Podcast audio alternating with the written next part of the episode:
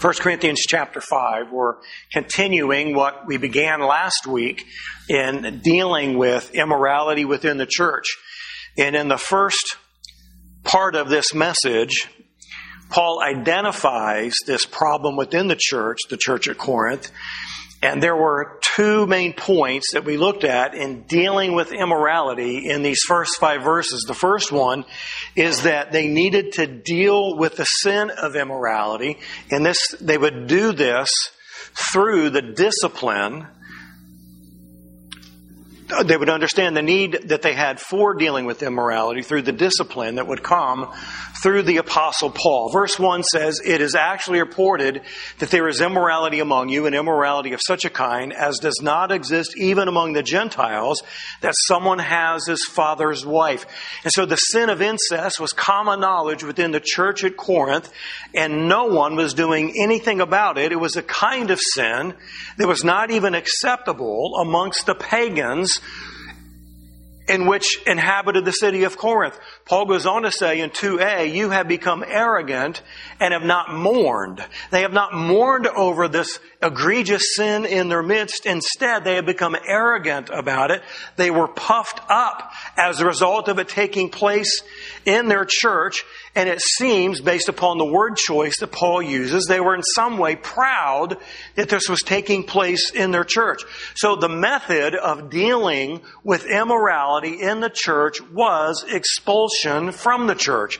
Latter part of verse 2 says, so that one, so that the one who had done this deed would be removed from your midst. So expulsion from the church was a serious response to a very serious sin. And even though Paul was not physically present with them, he indicates that he is with them spiritually because God inhabits all believers. And through that mutual inhabitation, Paul was with them in spirit and he had already rendered his decision about what needed to be done with this immoral man. Verse 3 For I, on my part, though absent in body but present in spirit, have already judged him who has so committed this as though I I were present. So Paul emphasizes that he didn't need to be there to hear the conversation or to consider the facts. He knew what was taking place. It had, it was common knowledge. It was reported back to him. And he says very, very seriously, this has to be dealt with. Paul knew the sin was serious and it needed to be dealt with swiftly, and he asserts his authority to do so. Now, if you remember from previous messages, he is the apostle who had founded this church, who had converted many of the members of this church and was considered their spiritual father. And so in the absence of any leadership, he was going to provide what they lacked and he had already rendered his decision. In the name of Christ, consistent with Jesus' character and his teaching and with the power that Christ had delegated to him as an apostle, he had already made up his decision. Verse 5, I have decided to deliver such a one to Satan for the destruction of his flesh, so that his spirit may be saved in the day of the Lord Jesus. So Paul's decision to expel this man from the church was a severe response to a very egregious sin. And the hope was that by being excluded from the Christian community, this man would repent of his sin and as is noted in verse 5, be saved so that, quote, his spirit may be saved in the day of the Lord Jesus. So we've talked about discipline. We've talked about the reasons why Paul went fast forwarded through the process of discipline and moved immediately into expulsion. And now we continue with the second part of this in verses 6 through 13. And here's what God's word says as a conclusion of dealing with immorality. Verse 6 Your boasting is not good. Do you not know that a little leaven leavens the whole lump of dough? Clean out the old leaven so that you may be a new lump, just as you are in fact unleavened. For Christ our Passover also has been sacrificed. Therefore, let us celebrate the feast, not with old leaven, nor with the leaven of malice and wickedness, but with the unleavened bread of sincerity and truth. I wrote you in my letter not to associate with the immoral people. I did not at all mean with the immoral people of this world, or with the covetous and swindlers, or with idolaters, for then you would have to go out of the world. But actually, I wrote to you not to associate with any so-called brother if he is an immoral person, or covetous, or an idolater, or a reviler, or a drunkard, drunkard, or a swindler, not even to eat with such a one. For what have I to do with judging outsiders? Do you not judge those who are within the church? But those who are outside, God judges. Remove the wicked man from among yourselves. So number three on our outline as we continue to work through this passage of scripture is understanding the reason for dealing with immorality. This begins in verse six. Your boasting is not good. Do you not know that a little leaven leavens the whole lump of dough? So the boasting that Paul is referencing here is the arrogance that has already been mentioned in verse 2. This church, rather than being mournful or embarrassed by the sin of incest in their congregation, were for some reason proud of it and boastful of it and were talking openly about it and they were not bothered by it at all. What would you think if you knew that somebody in your church was practicing such an egregious sin or was living in adultery and perhaps was even bringing the partner of adultery to the church with them. Would you not look and expect somebody to do something about this? Or would you just sit by and say, well, good for them. I guess God has spoken to them and given peace to them and has revealed something to them that gives them the prerogative to live their lives this way. Where would you choose? What side of this issue would you sit on? Well, the church in Corinth wasn't bothered by it at all. What they did not understand was the reason that they needed to deal with this immorality and why Paul was so insistent upon the expulsion of this sinful man from the church. The principle is this. Tolerated sin affects all. Now that might be a little bit of a generous application of the principle, but I can guarantee you this. If we were a church of two or three hundred people, and we knew that there were people who were guilty of sexual immorality within our congregation, and nobody did anything about it, and people seemingly approved of it, do you not think that there would be people in that church would say, hmm, that's kind of interesting. I wasn't aware that I was able to do that because these people that I know and trust and respect are living their lives this way. I want to explore this a little bit more because after all, doesn't God want me to be happy? Isn't God giving me everything that I want and need in my life? Is God not going to withhold any good thing from me? I can guarantee you that there are people who would think that way. I remember when I was a young Christian, and there were people that I knew and respected and trusted, and I would see the movies that they watched, or the music that they listened to, or hear the jokes that they would tell, and it caused me to go, huh, I wonder why they feel okay in doing those things or in saying those things. It caused me to question them and me. Am I, am I too committed? Am, am I a religious zealot? Am I an extremist? Or is there something more to Christianity that I'm aware of? So this issue is Christian liberty, and Paul will deal with that extensively later in the book.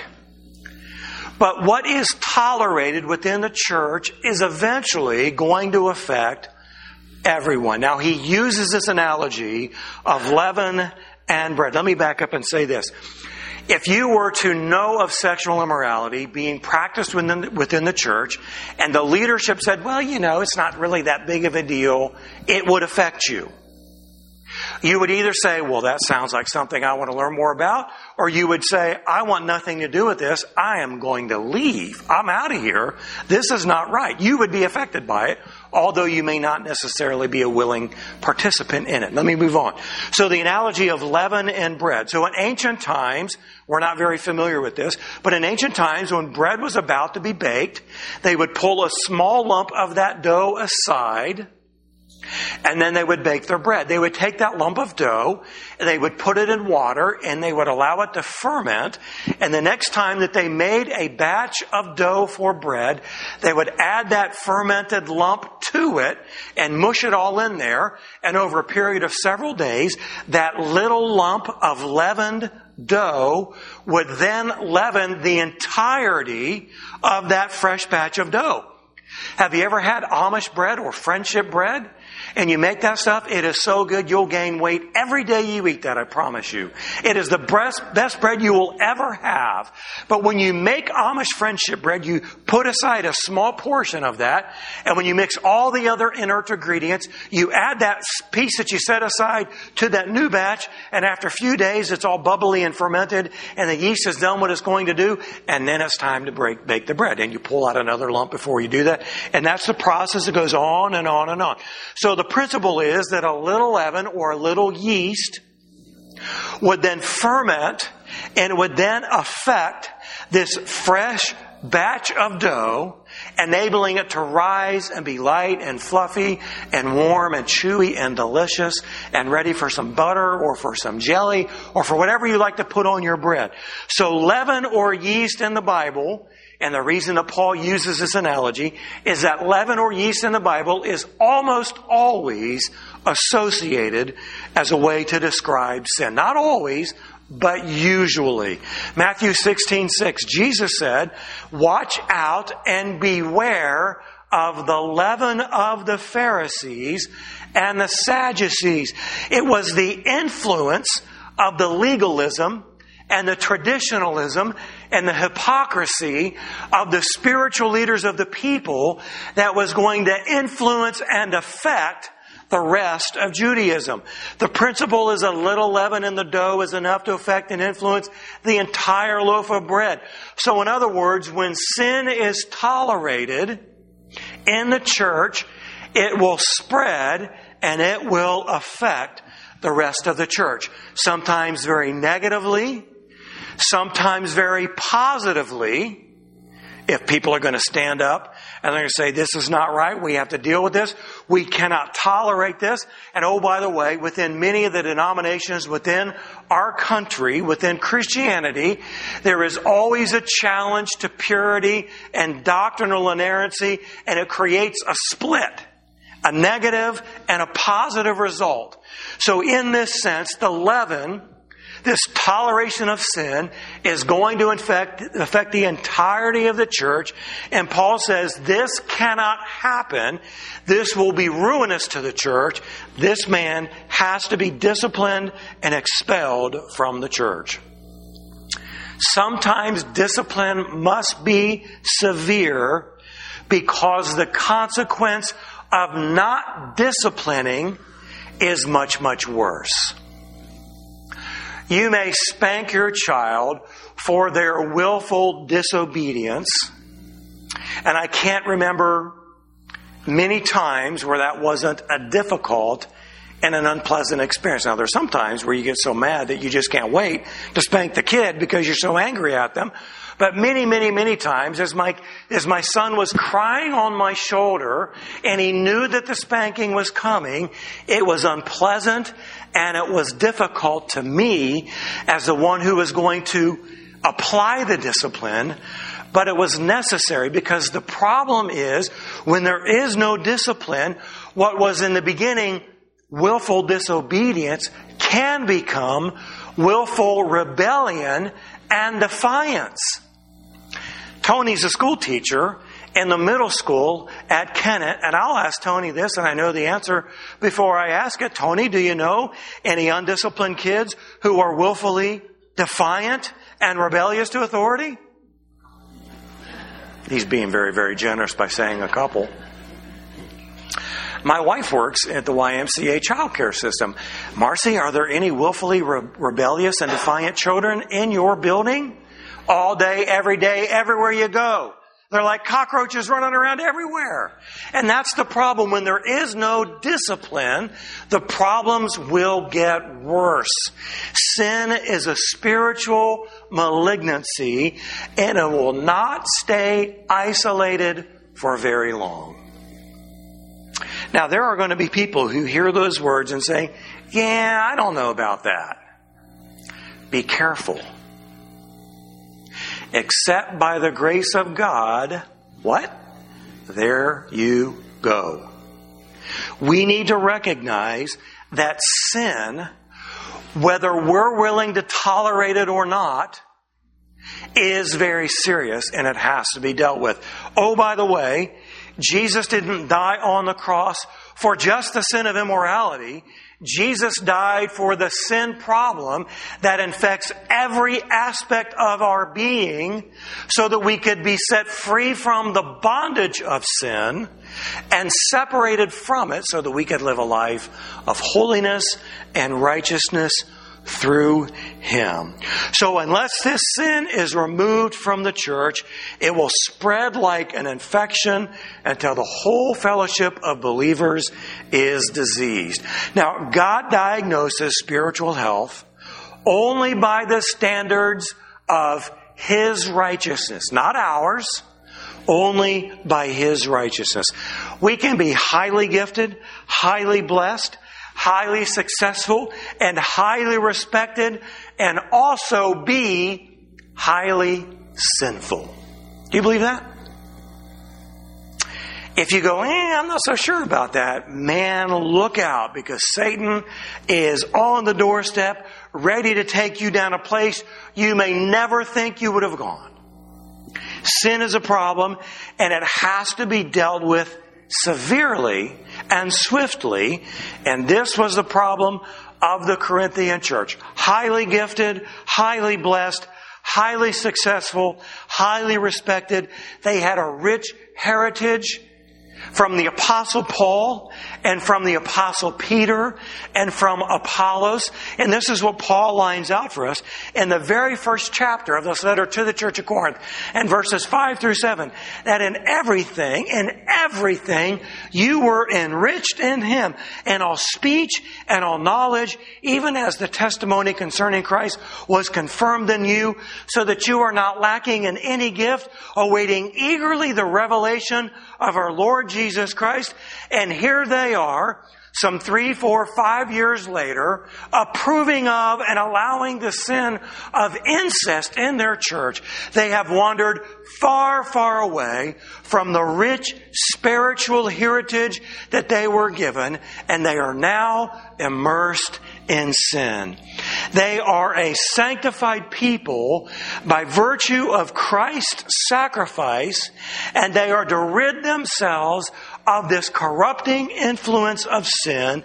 And this is why Paul says in verse 7a, clean out the old leaven so that you may be a new lump just as you are in fact unleavened, for Christ our Passover also has been sacrificed. So you see here that Paul calls them the unleavened, indicating that they are the sanctified, that they have not been eternally influenced by the unleaven of sin, yet they need to clean out the old leaven that is there. That word clean out or that phrase means to purge or to cleanse thoroughly. Now, what does it mean to purge? What does it mean to cleanse thoroughly? It means to remove every single remnant of whatever that thing is that you are purging. To clean thoroughly means to remove every trace so that it is now completely clean and without any spot or blemish or defect. So by removing the sinful man from their midst, they are removing the influence of sin among them so they can be who they truly are a sanctified people communicated here as a new lump. Now that may not sound very flattering, but you and I, we as a church, are a new lump. That's good.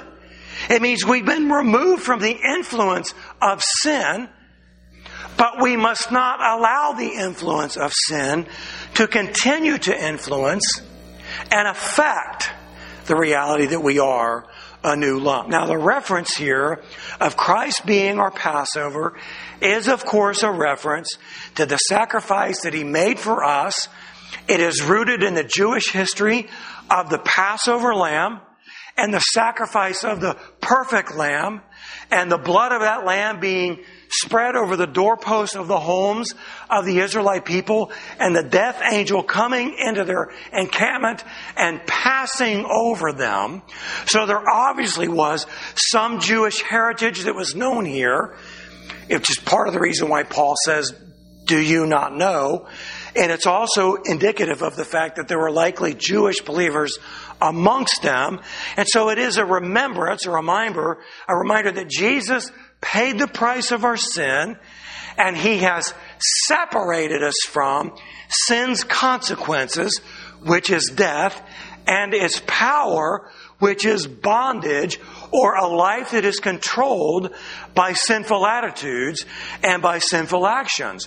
So it is a call to our being willing to appropriate this victory that Christ provided for us through his death on the cross. And we appropriate that victory by living for him and by trying to please him in every single way. I saw when Trevor came in this morning that he had a little bracelet somewhat hidden by his jacket, but I saw enough of that bracelet to know that it says WWJD. Trevor, what does that mean? What would Jesus do? Right? What would Jesus do? So if the church is infiltrated by sexual immorality, it's a great first question to ask. What would Jesus do? So how do we find out what Jesus would do? We would go to the Word. We would find out what Jesus said. Do you think Jesus tolerated sexual immorality? Uh-uh. He confronted it. And when it was repented of, he forgave it and cleansed people from it. Go back and look at the uh, the encounter with the woman at the well, the Samaritan woman, who had five husbands and was now with a man who was not her husband. Jesus never glossed over the sin of people. He confronted it, and in grace, he forgave it. This is what the church does. We are to confront this sin, and when it is repented of, we, through the grace of God, are to forgive and cleanse of it. This is what Jesus meant when he spoke to the disciples and said, what you have bound in, what you have, excuse me, what, I don't have a reference, what you bind on earth has been bound in heaven, and with what you loose on earth has been loosed in heaven, meaning that they were going to be the agents of confrontation over sin and forgiveness of sin through the inspiration of the Spirit and the ministries that they are going to have. So we appropriate the victory that Christ has given to us in our lives by living in such a way that we ask the question, what would Jesus do? And then we respond accordingly. Paul references this in the book that he wrote to Titus Second Titus, excuse me, Titus 2, verses 11 to, 11 to 14. For the grace of God has appeared, bringing salvation to all men, instructing us to do what? To deny ungodliness and worldly desires, and to live sensibly, righteously, and godly in the present age. Now let me ask you the question. Does sexual immorality fit with that description? No, not in any way, shape, or form. He goes on to say, verses 13 to 14, looking for the blessed hope and the appearing of the glory of our great God and Savior, Christ Jesus, who gave himself for us to redeem us from every lawless deed and to purify for himself a people for his own possession, zealous for good deeds. So we live our lives with a commitment to live it sensibly, righteously, and purity as we await His coming, being reminded of the sacrifice that He has made for our salvation. If we are committed to living our lives this way, we will not be willing to tolerate sin like what's going on in Corinth in the church, and we will not be willing to tolerate sin in our own personal, private lives that no one else may ever see or ever even know of. Now, this leads us to Paul's conclusion as expressed here beginning in verse 8. Therefore, let us celebrate the feast, feast of Passover, not with old leaven, nor with the leaven of malice and wickedness, but with the unleavened bread of sincerity and truth. Now we know that the Jews celebrated the Passover feast once a year, but Christians are to celebrate it continuously. Why? Because the reality of Christ's provision for us on the cross, setting us free from the consequence and the power of sin, is to motivate us to live for Him as we celebrate the victory that God has already given to us. So Paul says that we are to celebrate the feast of this victory, not with leaven or filled with sinful attitudes and actions, expressed here as malice and wickedness, wickedness, but how? With sincerity and truth. These words are used synonymously with purity. So sincerity is the idea of a genuine or a pure commitment. So we celebrate the victory that is ours in Christ with a genuine and a pure commitment. Truth identifies the object of this sincere commitment, and that is expressed towards the character of Christ and the teachings of Christ, which is the truth of Christ. So when we hear truth, we think about the truth of God's Word. When we hear about the truth of Christ, we think about His character and His teachings. So it could be rephrased this way. When we are genuinely committed to Christ and His truth, we will celebrate the victory that He has given to us and our celebration will be reflected in the lives that we live, not just in the words that we speak. So this is what Paul wants to communicate to the church at Corinth is the reason that they need to deal with this immorality. It is going to influence and affect everyone. It is inconsistent with who they are and with the victory that Christ has provided for them. Now, the, fir- the fourth point in our outline is understanding the context of dealing with immorality. Verse 9. I wrote you in my letter not to associate with the moral people. So again, this is a reference back to the very first letter that Paul wrote that we do not have a copy of. And in that letter, Paul dealt for the very first time with the problem of sexual immorality. And it was in that first letter that we do not have a copy of that Paul says that we are to disassociate ourselves from the sinful people. Now, since Paul has already dealt with immorality in that first letter, and they have either misunderstood it or they have ignored it, he clarifies exactly what it means. Now, that word to associate means to mix up together, and it infers the idea of keeping close contact with or intimate company with sinful people. Now, the opposite of associate would be to disassociate or to separate from sinful people. Now, the same phrase is used in Second Thessalonians, and the clarity that Paul intends is very obvious here. And he says in Second Thessalonians 3:14, if anyone does not obey our instruction in this letter, take special note of that person and do not associate with him so that he will be put to shame. So the question is this, to whom is Paul writing this letter called Second Thessalonians. He's writing it to the church in Thessalonica. Who did Paul write the first letter of Corinth to, the, first letter of Corinthians 2 that we don't have a copy of? It was to the church in Corinth.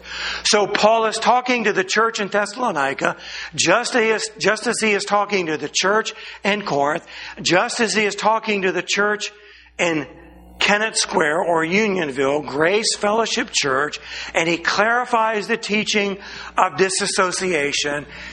Do not associate, what he's talking about is the disassociation is not of the world or not with the people of the world. And he clarifies that here in verse 10. I did not at all mean to disassociate with the immoral people of this world or with the covetous and swindlers or with the idolaters, for then you would have to go out of the world. So Paul clarifies what he intended when he says, do not associate with immoral people. Paul isn't talking about disassociation with the sinful people of the world. If we were to do that, then we would have to withdraw ourselves from the world entirely. If we were to do that, then where would we work? And where would we shop? And whom would we witness to? And why would we send out missionaries?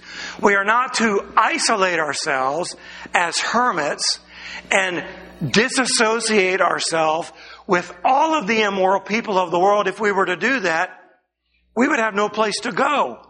If this was what Paul intended, then he would have contradicted the very prayer that Jesus prayed in his high priestly, high priestly prayer in John 17. He says, I do not ask you to take them out of the world, but to keep them from the evil one. And we could add in parentheses, who is in the world.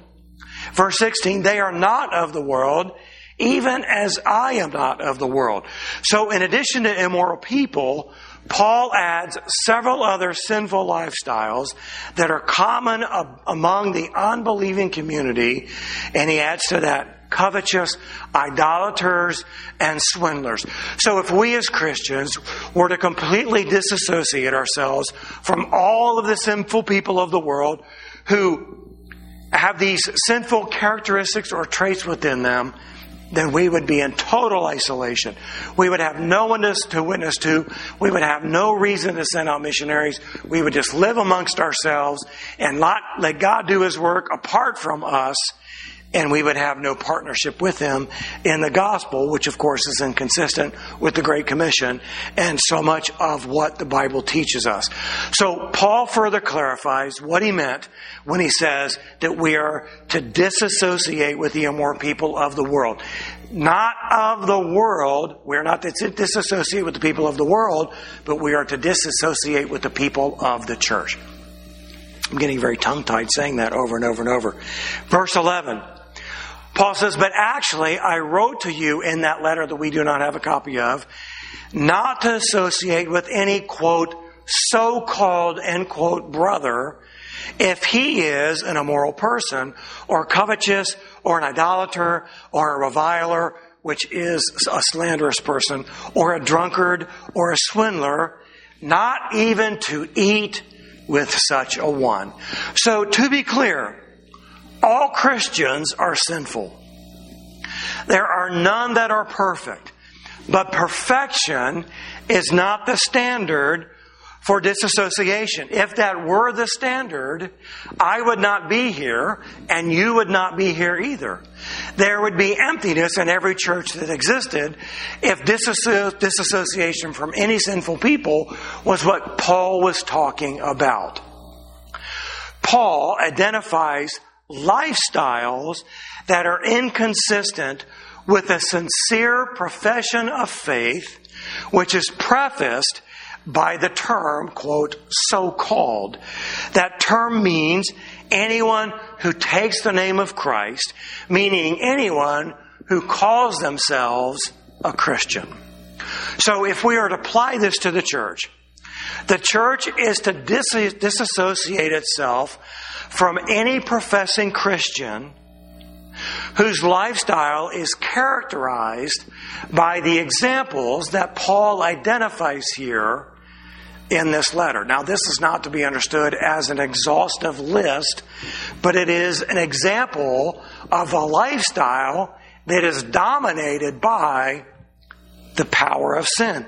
He uses the term immoral, which always means sexual immorality, covetous, which could mean greedy or those who are given over to the sin of always wanting more. It is idolatry, those that have allowed other things to replace God as first in their life.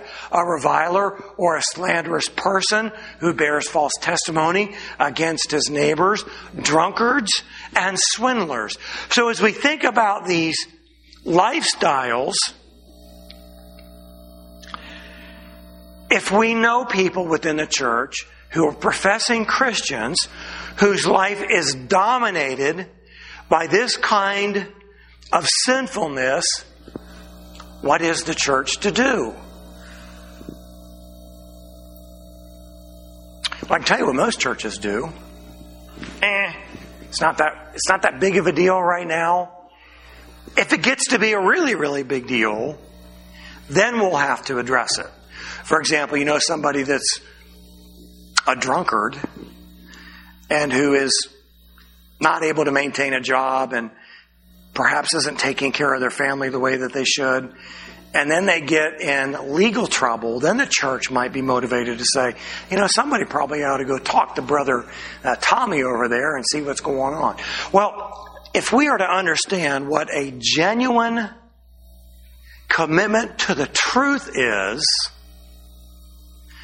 and we have a professing Christian in the church who is dominated by a lifestyle of sin, we have an obligation as a brother or a sister to this person to help them break free from the power of sin. So we begin the process of discipline. We go and we have the conversation. They don't listen.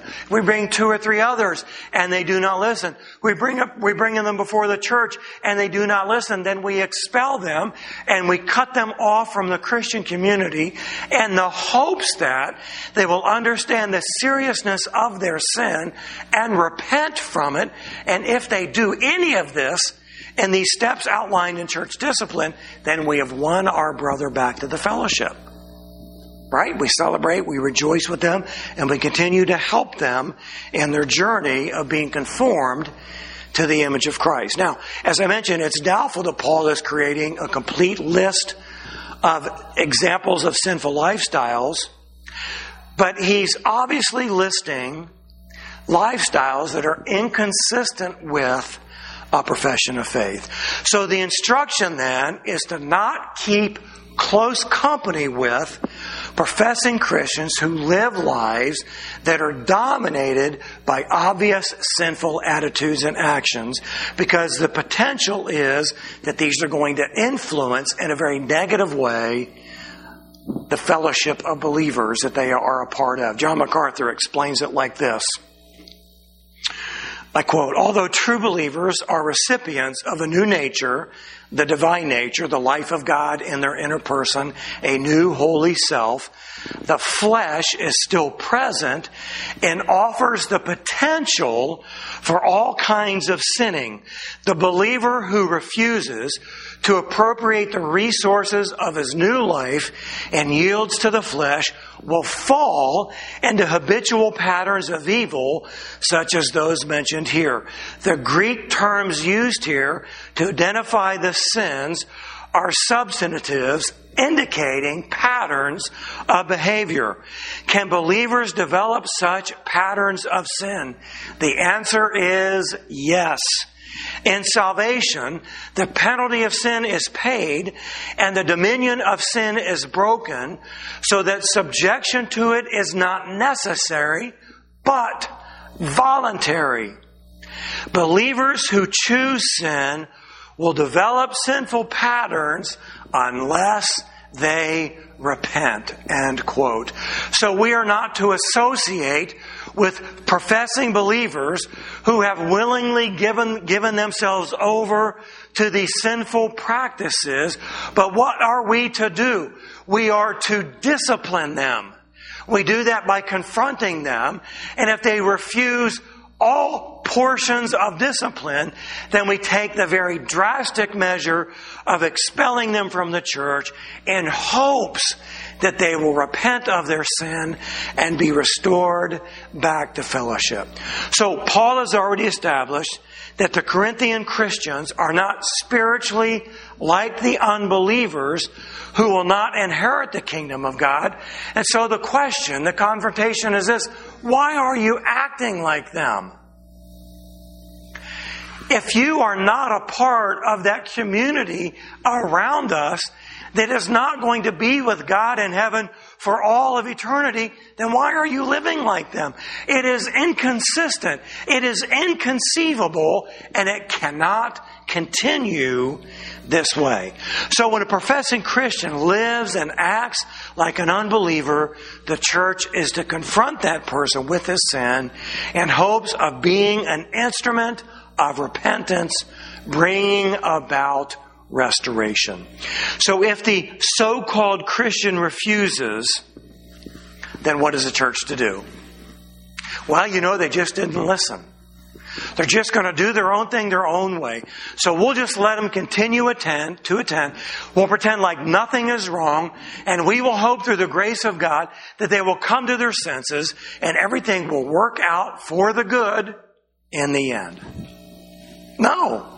That's not what Paul says. Paul says expel the immoral brother who refuses to repent because it's going to be damaging to the fellowship of believers. Now, while this can be considered an extreme response by some, and perhaps even by many, no church is strong enough to allow obvious sinful lifestyles to peacefully coexist within the church and assume that it's not going to have a negative influence within the congregation. Are we that strong? Is any church that strong? I can virtually guarantee that there are churches in our world today that have said, you know what, we should have dealt with that a long, long time ago because if we did, we may not be where we are today. I actually served in a church that had a pastor that lived a lifestyle that would be considered dominated by sin, was not consistent with the character or the teachings of Christ, and they continued to brush it aside and hope for the best and assume that God was going to work it out for their good in the end in that church is about 20% of what it used to be because they refused to deal with the problem. Here's the thing we must remember. Discipline is difficult, it is painful, and it is often heartbreaking. But the consequence of not dealing with the problem is worse than dealing with the problem itself. It is not that we should not love the offender, but we should love Christ and His church and His Word even more. Our love to the unrepentant Christian is not to be sentimental tolerance, but it is the love of correction. Now, Instead of disassociating with the sin dominated people within the church, the church at Corinth was disassociating themselves from the sin dominated people of the world. I said that backwards. Let me rephrase that. Instead of disassociating yeah, with, the, with the sinful people of the church, the church at Corinth was dis- disassociating themselves with the same sinful people of the world, which is not what Paul was instructing. Now, these final two verses, very quickly. Provide the clear contrast of judgment that exists within our world today. Verses 12 and 13. For what have I to do with judging outsiders? Do you not judge those who are within the church? But those who are outside, God judges. Remove the wicked man from among yourselves. So you and I, the church, has no responsibility for judging those who are outside the believing community. We are to witness to outsiders, not judge them. We cannot chasten them. And there is no remedial step that we can apply to their lives that is going to remove the sin from them. Those who are outside of the church are going to be judged by whom? By God. We leave judgment of the outside non-believing world to God. But the contrast is this. We have a responsibility to judge those who are within the church. We must remove the wicked man from amongst ourselves in order to protect the church and to be an instrument of God to bring about repentance and to maintain a genuine, pure commitment to the character and the teachings of Christ. We do so with the love of Christ, with a love for His church, and a love for obedience to His Word. Now I can guarantee you, there are many, many well-intentioned people out there who believe that letting this stuff go is the right thing to do because who am I to judge? And God will work it out in the end. And almost always, not dealing with the problem is far better than letting that problem continue to its sinful conclusion. Discipline is always difficult in the beginning, but it brings about righteousness and repentance. And so we do so not to be the sin police, but to love Christ and His Word and the church so much that we're not willing to allow professing Christians who are dominated by a sinful lifestyle negatively influence the church that we are a part of. Very, very difficult, incredibly difficult to do, painful to do, but it must be done. And if it doesn't get done, what is the outcome? Let's pray.